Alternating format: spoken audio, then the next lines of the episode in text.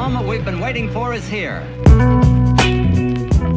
Olá, bem-vindo à nona temporada do PQU Podcast, o podcast para psiquiatras em formação. Aqui é evidência com opinião. Eu sou Vinícius Guapo e é uma satisfação tê-lo como ouvinte. No episódio 62 do PQ Podcast, apresentamos a nossa maneira de ler artigos científicos criticamente. Ali inauguramos uma sessão do podcast, a leitura crítica, que tem como objetivo apresentar aspectos teóricos e práticos da difícil tarefa de abordar de modo crítico a literatura científica em psiquiatria. Nesse episódio do PQ Podcast, inicio uma trilogia em que apresentarei guidelines criados primariamente para orientar boas práticas na descrição e no registro de ensaios clínicos, estudos observacionais e revisões sistemáticas, mas que podem também ser úteis na leitura crítica de artigos científicos. Estes guidelines não pretendem ser completos, mas na verdade oferecer estrutura e parâmetros mínimos de uma boa leitura. O consorte em inglês Consolidated Standards of Reporting Trials, é o guideline de boas práticas no registro de ensaios clínicos. Vamos a ele. O PQ Podcast é uma iniciativa independente do Luiz Alberto e minha, que conta com a colaboração perene da Maria Clara e do André. Aqui mostramos para você, psiquiatra em formação, a maneira como estudamos, os temas que nos interessam e desafiam e as soluções que encontramos para os impasses de nossa atividade clínica. Se esse trabalho tem sido útil para você, compartilhe com colegas e amigos. É assim que o PQU tem ficado cada vez maior.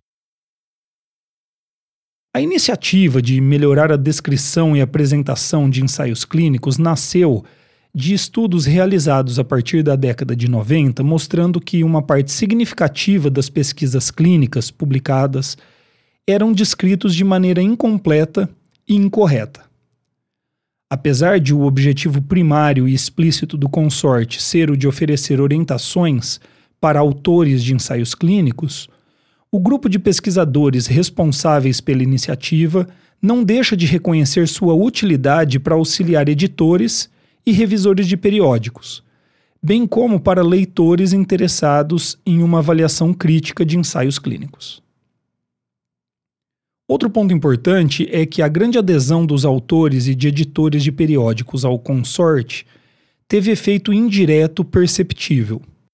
O de influenciar positivamente pesquisadores no design e condução de suas pesquisas. Afinal, a melhor maneira de descrever um ensaio clínico nos moldes de um guideline é planejá-lo e conduzi-lo de acordo com esses mesmos moldes. Pois bem, por isso é que consideramos o consórcio um bom complemento ao nosso modelo personalizado de leitura crítica de artigos científicos.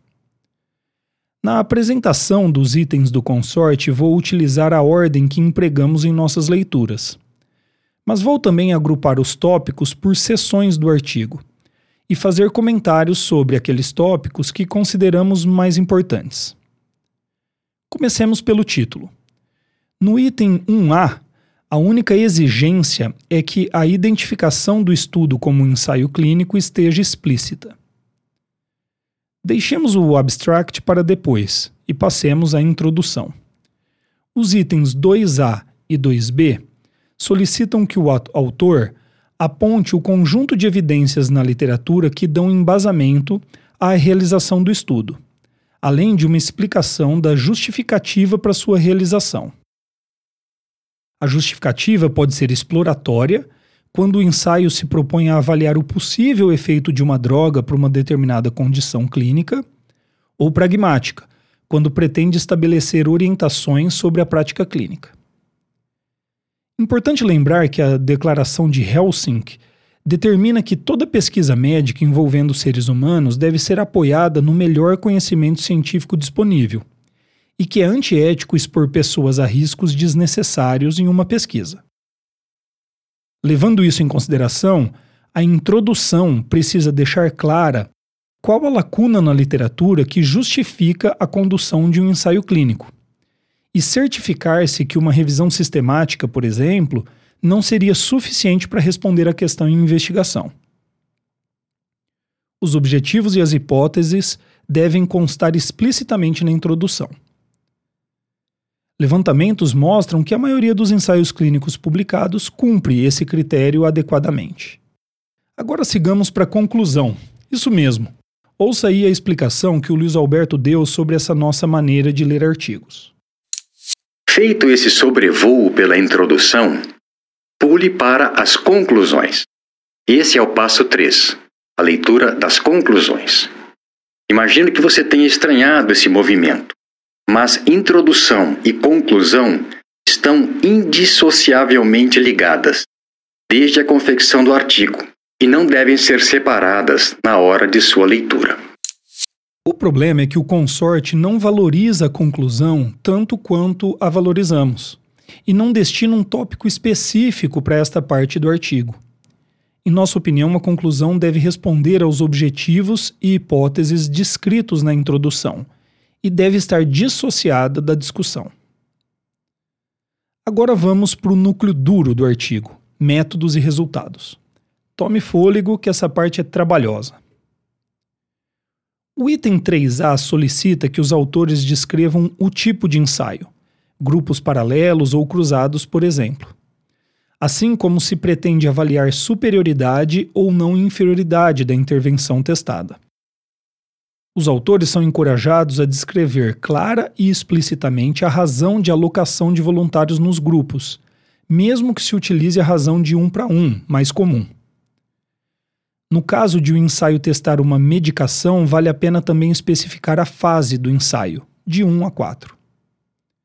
Gostamos quando os autores explicam os motivos pelos quais fizeram suas escolhas de desenho metodológico, principalmente quando se valem de tipos menos comuns.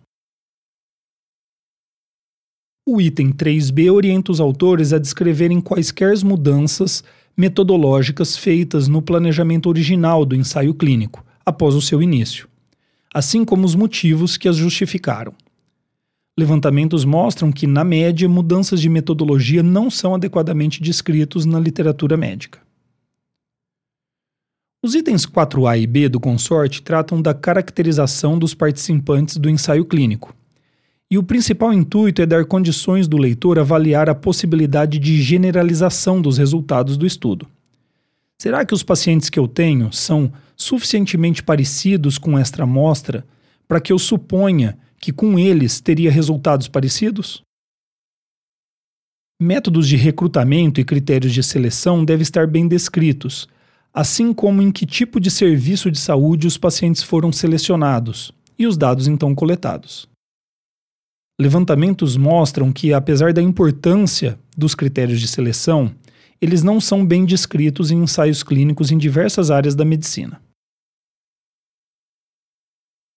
O item 5 solicita que as intervenções aplicadas aos diferentes grupos, seja o grupo controle ou o grupo recebendo intervenção, sejam descritas de maneira que permita ao leitor entender os procedimentos, aplicá-los em sua prática ou mesmo reproduzir o estudo, se assim for sua vontade. Desfechos e tamanho da amostra são tratados nos itens 6 a 7. A caracterização do desfecho primário é muito importante, porque é a partir dele que o tamanho da amostra é calculado, e, portanto, o poder estatístico do ensaio depende diretamente dessa escolha. O desfecho primário é ainda o referencial para a tomada de decisões sobre a metodologia do estudo. Portanto, é a medida para a qual o estudo foi desenhado e o desfecho para o qual ele está mais apto a dar respostas. O cálculo do tamanho da amostra deve estar explícito e levar em consideração a estimativa de ocorrência do desfecho primário, o erro tipo 1 tolerável e o poder estatístico desejado. No caso de desfechos com medidas contínuas, o desvio padrão também deve ser apresentado. Por motivos éticos e científicos, o tamanho da amostra deve ser cuidadosamente calculado e relatado. Idealmente, um estudo deve ser grande o suficiente para garantir poder de detecção de efeitos clinicamente significativos, mas deve ser o menor possível para que coloque menos voluntários em risco ao participarem de um ensaio clínico. Alguns detalhes ainda neste tópico. Escalas de avaliação devem ser apresentadas com suas propriedades e motivos pelos quais foram escolhidas. E protocolos de interrupção do ensaio a partir de análises programadas devem ser descritos. De maneira geral, os autores têm falhado em descrever adequadamente como determinaram o tamanho de amostra de seus estudos. E além disso, os tamanhos de amostra reportados são menores que o ideal, na maior parte dos ensaios. Os itens 8, 9 e 10 tratam da randomização. Será que é importante? Ouça o que dissemos sobre essa etapa de um ensaio clínico no episódio 149 do PQU Podcast a randomização do estudo, ferramenta que, para Nasir Game, é, abre aspas, a mais revolucionária e profunda descoberta da medicina moderna, fecha aspas. Concordo com ele. É a ferramenta que melhor controla o viés de confusão de uma investigação científica. Sem dúvida, o viés mais pernicioso e capcioso de todos. Pois é, sem randomização ficaria muito difícil determinar se o resultado de um tratamento estaria relacionado à intervenção ou a inúmeros outros fatores que interferem no desfecho, mas passam despercebidos.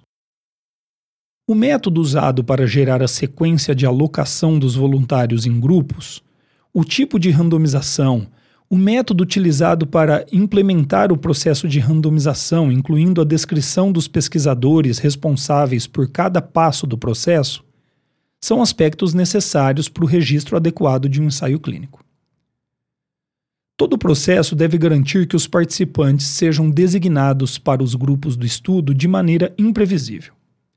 Em um levantamento no ano de 2000, apenas 21% de uma amostra de ensaios clínicos disponíveis no PubMed descreveram de maneira adequada a sequência de randomização. A randomização simples é o método mais utilizado em ensaios clínicos. É uma maneira elegante e sofisticada para se produzir a alocação imprevisível dos participantes de um ensaio clínico e supera os métodos de prevenção de viés de todas as outras formas de randomização. É como jogar cara e coroa com uma moeda. Qualquer alternativa à randomização simples deve ser descrita e as razões para a sua utilização discutidas. A randomização em bloco, por exemplo, é bastante utilizada para garantir balanceamento entre os grupos. Já a randomização estratificada é utilizada para garantir que cada grupo receba de forma balanceada pacientes com uma determinada característica de interesse clínico. No episódio 149 do PQ Podcast, fizemos a leitura crítica de um artigo que utilizou a randomização estratificada. Os autores utilizaram randomização 1 para 1, quetiapina, placebo. Estratificada quanto ao diagnóstico de transtorno bipolar tipo 1 ou 2, para garantir que o bipolar tipo 1 alcançasse uma representatividade de 45 a 55% da amostra do estudo.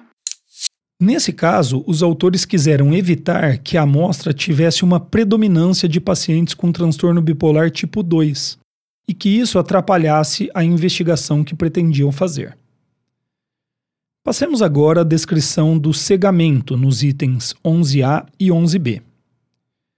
Cegamento refere-se à prática de manter as pessoas envolvidas no ensaio clínico sem informações sobre a intervenção recebida por cada um dos voluntários, com o intuito de minimizar vieses de mensuração. Todas as pessoas envolvidas no estudo devem estar cegas para essas informações?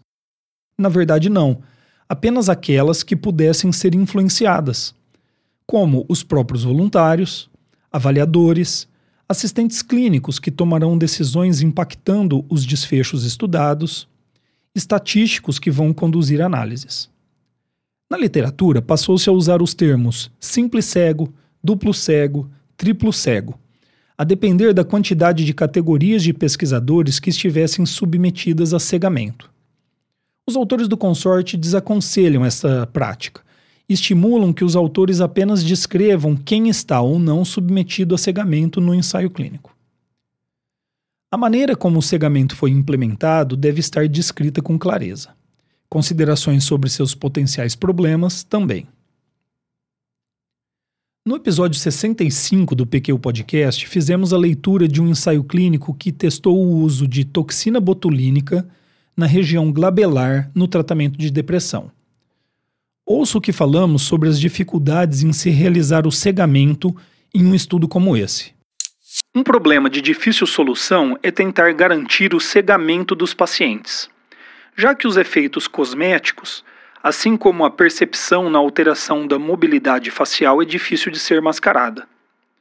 Os autores reconhecem que o efeito placebo encontrado foi menor do que o esperado em ensaios clínicos com antidepressivos, possivelmente por causa deste problema de cegamento. A solução proposta é utilizar, além das aplicações em região glabelar, aplicações em regiões não relacionadas à hipótese sendo testada.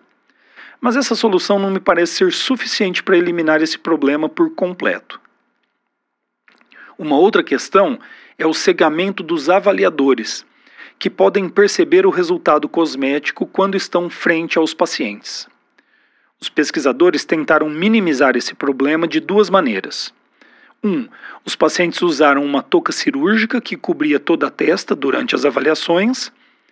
E 2. Foram utilizadas duas escalas para avaliação de sintomas depressivos. Uma aplicada por avaliador, a Hamilton, outra respondida pelo próprio paciente, a Beck. O resultado encontrado na escala de Hamilton foi ligeiramente superior àquele encontrada com a escala de Beck. E apesar de essa diferença não se mostrar estatisticamente significante, os autores sugeriram que novos ensaios considerem uma cobertura da face mais ampla, além de utilizar avaliadores que não saibam qual a intervenção que está sendo testada. Pois é, cegamento é uma estratégia importantíssima em ensaios randomizados mas é bom ter em mente que esse procedimento é sempre imperfeito. Nosso papel como leitores críticos é avaliar se o procedimento foi bom o suficiente e em que medida podemos confiar nele. Os itens 12A e 12B do consorte dizem respeito à descrição adequada da temida metodologia de análise estatística. O princípio pregado pelos autores do consorte é Descreva os métodos estatísticos com detalhamento suficiente que permita a um leitor capacitado e com acesso aos dados brutos verificar os resultados reportados. Os métodos específicos utilizados para análise dos desfechos primários e secundários, assim como análises adicionais, como análise de subgrupo e análise ajustada por variáveis, devem estar descritos separadamente. A parcela de pacientes alocados em cada grupo que efetivamente foi incluída na análise é uma informação muito importante. Veja bem, é muito comum que ocorram perdas de voluntários ao longo do estudo, antes que eles alcancem a medida de desfecho primário, seja por desistência do paciente ou por não adesão ao protocolo. Quando isso ocorre, a solução mais utilizada na literatura para esse problema é a análise por intenção em tratar na qual todos os voluntários que iniciaram a intervenção após a randomização serão analisados. Mas analisar o que quando não se tem a medida de desfecho? Novamente, a solução mais utilizada, mas não livre de críticas, é o uso de estratégia chamada última observação levada adiante, em que a última medida colhida é usada como desfecho final. A alternativa a estas estratégias seria uma análise de casos completos, em que somente os voluntários com desfechos conhecidos são levados em consideração. Nessa alternativa, evita-se a imprecisão da técnica de última observação levada adiante, mas assume-se o risco de viés de seleção, já que a desistência do paciente pode estar relacionada ao seu quadro clínico ou mesmo à resposta que ele teve à intervenção. Aqui não existe decisão fácil para o pesquisador. Se correr, o bicho pega, se ficar, o bicho come. Ufa, metodologia cansa. Mas é aqui que separamos os homens dos meninos, as mulheres das meninas. Assim como pilotos de avião precisam de horas de voo e sommeliers de rótulos de vinhos, você precisa de artigos lidos criticamente para ganhar experiência. Mãos à obra então, hein? Os itens 13 a 19 tratam da apresentação dos resultados do ensaio clínico. Um diagrama com fluxo pelo qual os participantes passaram pelo estudo é enfaticamente recomendado aos autores e de muita valia ao leitor. O número de participantes alocados em cada grupo de maneira randomizada, o número de participantes que receberam intervenção, que chegaram ao fim do protocolo e que foram levados à análise, assim como as perdas e exclusões de participantes ocorridas após a randomização, com as razões para isso, devem estar nesse diagrama. Datas do período de recrutamento e segmento e os motivos para interrupção precoce do ensaio, quando for o caso, devem estar descritas, assim como uma tabela mostrando as características demográficas e clínicas de cada grupo, a famosa tabela 1, como eu gosto de chamá-la. A tabela 1 dá ao leitor informações que permitirão julgar o quanto os resultados apresentados podem ser relevantes para o paciente específico para o qual ele considera utilizar a intervenção. Além disso, a tabela 1 dá ao leitor uma ideia do quanto a randomização foi eficiente em produzir grupos equivalentes a respeito de características relevantes à interpretação dos resultados. Um ponto importante: a presença de grupos pouco equivalentes não significa necessariamente viés de seleção. Se a randomização foi bem realizada, o viés de seleção foi controlado. E a falta de equivalência deve-se, portanto, à chance. Independente se por viés ou chance, a interpretação dos resultados fica prejudicada nesses casos. Mas como saber se as diferenças entre grupos observadas na tabela 1 são relevantes e, portanto, se o risco de confundidores deve ser levado em conta? Um erro muito comum é o leitor procurar pelo valor de P. O consorte desestimula que autores usem esta medida de testagem de hipótese na comparação de dados demográficos e clínicos basais da amostra. Não por ser errado, mas supérfluo, e confundir os leitores. Ao invés do valor de P, leitores devem considerar o valor prognóstico das variáveis que apresentaram diferenças entre os grupos assim como a magnitude dessas diferenças, para interpretar os resultados do estudo. Muitos especialistas consideram que diferenças maiores que 10% devem ser consideradas com cautela. Apesar de reconhecer a arbitrariedade, uso esse parâmetro em minhas leituras. Outras informações importantes na seção de resultados são os resultados das análises estatísticas aplicadas a desfechos primários e secundários, acompanhados do tamanho de efeito estimado e medidas de precisão. As análises auxiliares, como análise de subgrupo e ajustada por variáveis, devem ser classificadas como pré-especificadas ou exploratórias. A descrição dos riscos da intervenção deve ser muito cuidadosa. Os eventos adversos devem ser listados. E para cada grupo do estudo, o risco absoluto e o número de participantes que abandonaram o estudo devido a efeitos adversos deve ser apresentado. Uma discussão sobre a balança de riscos e benefícios da intervenção deve orientar os leitores em suas decisões. Fim da sessão de resultados, vamos à discussão. O item 20 solicita que as limitações e potenciais vieses do estudo sejam descritas e discutidas. Para evitar que as discussões de ensaios clínicos sejam não mais que um desfile de argumentos retóricos a dar suporte aos achados, o consorte sugere, baseado nos guidelines do periódico Annals of Internal Medicine, que a discussão contenha os seguintes tópicos: 1. Um, uma breve descrição dos principais achados. 2. Possíveis mecanismos explicativos, coisa que todo pesquisador adora fazer. 3. Comparação dos resultados com achados relevantes na literatura. 4. Limitações do estudo. E é claro que esperamos que os autores vão além de limitações genéricas como: Os achados aqui descritos devem ser interpretados à luz da população estudada e replicados em amostras maiores e diversificadas. Sim, isso é verdade. Mas esperamos que os autores abram seus corações nessa discussão e nos mostrem as preocupações e críticas que só eles poderiam ter a respeito de seu próprio estudo. E 5. uma reflexão sobre as implicações para a prática clínica e para a pesquisa dos resultados do ensaio clínico, incluindo reflexões sobre a validade externa, ou seja, a capacidade de generalização do estudo. Um alerta é feito sobre análises com múltiplas comparações. Autores e leitores devem estar atentos à possibilidade aumentada de que um achado estatisticamente significativo, em casos assim, seja devido simplesmente à chance, em múltiplas comparações. Volto a dizer que preferimos que a conclusão do estudo ganhe uma sessão específica. Do contrário, seu conteúdo pode até estar presente, diluído na sessão de discussão. Mas achamos pertinente dar destaque especial a ela. Afinal, é na conclusão que os pesquisadores terão a chance de responder às questões e hipóteses que motivaram o estudo.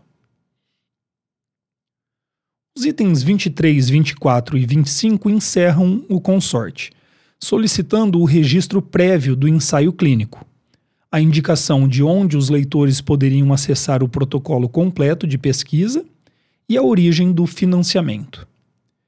Sentimos falta da importante descrição de potenciais conflitos de interesse por parte dos autores.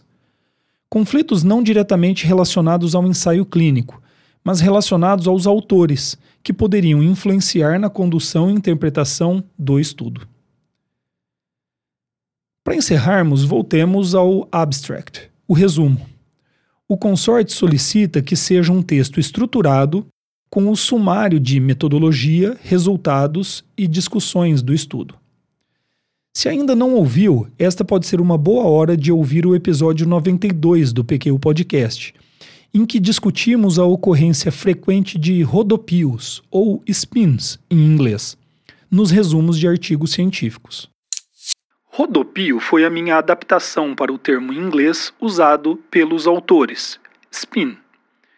Em prol da clareza, eles definiram rodopio como, abre aspas, o uso de estratégias específicas de redação, seja qual for a motivação, que tem como resultado destacar os benefícios do tratamento experimental, apesar da insignificância estatística dos achados referentes ao desfecho primário. Ou ainda desviar a atenção do leitor de resultados estatisticamente não significativos. Fecha aspas. Foram considerados rodopios 1. Um, quando os autores focaram em resultados significativos de desfechos secundários. 2 quando interpretaram com importância equivalente a resultados estatisticamente significativos aqueles sem significância. E 3. Quando utilizaram de retórica positiva na interpretação de resultados estatisticamente sem significância, por exemplo, o uso do termo tendência à significância. Ou alegaram benefício clínico a despeito de resultados negativos do estudo. Com esse alerta, chegamos ao fim desse episódio do PQ Podcast, em que apresentei para você o Consorte, um guideline para autores de ensaios clínicos que, utilizado com sabedoria, pode ser um bom suporte para uma leitura crítica cuidadosa. Espero que tenha gostado. Acesse a nossa página no Facebook e siga-nos no Instagram para ficar por dentro de tudo o que acontece no PQ Podcast. Confira em www.pqpodcast.com.br todos os episódios já publicados, com as respectivas referências, organizados por data, autor e sessão. Agradecemos sua atenção.